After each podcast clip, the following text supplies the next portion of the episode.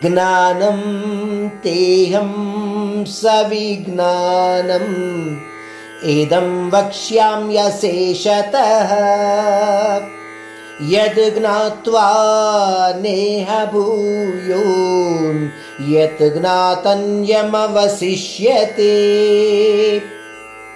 ఈ శ్లోకంలో పరమాత్ముడు అర్జునుడితో అంటున్నాడు విజ్ఞాన సహితమైన నా యొక్క తత్వజ్ఞానాన్ని నీకు పూర్తిగా వివరిస్తానయ్యా. ఇది నువ్వు అర్థం చేసుకున్న తరువాత ఈ ప్రపంచంలో నువ్వు తెలుసుకోవలసినది ఇంకా ఏమీ ఉండదు. అంటే పరమాత్ముని యొక్క తత్వ జ్ఞానాన్ని తెలుసుకున్న వ్యక్తికి ఈ బాహ్య ప్రపంచంలో ఎటువంటి అవసరము ఉండదు. అని ఆ పరమాత్ముడు తెలియచేస్తున్నాడు. అదే సాధారణమైన మానవ జీవితాలలో మనము ఏమిటనుకుంటూ ఉంటాము? Learning is a never ending process అంటే నేర్చుకోవడము అనేది ఈ మానవునికి నిత్యము చేయవలసిన కర్మ అని మనము గొప్పగా చెప్పుకుంటూ ఉంటాము.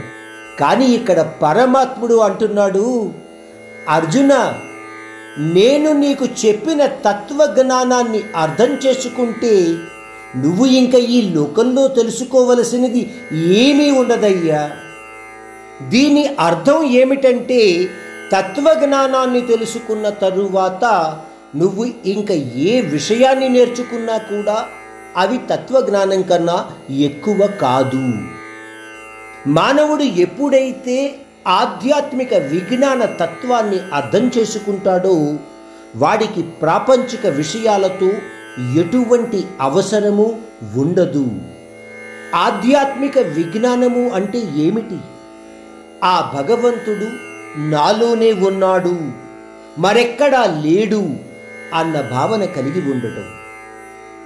ఈ అధ్యాయాన్ని మనము వింటున్నప్పుడు వీలైనంత వరకు మన మనస్సుని అదుపులో పెట్టుకొని అన్ని భావాలను పక్కన పెట్టి పరమాత్ముడైన ఆ శ్రీకృష్ణుడు చెప్పిన తన యొక్క విభూతి తత్వాన్ని అంటే సర్వ వ్యాపక తత్వాన్ని అర్థం చేసుకోవడానికి ప్రయత్నించండి.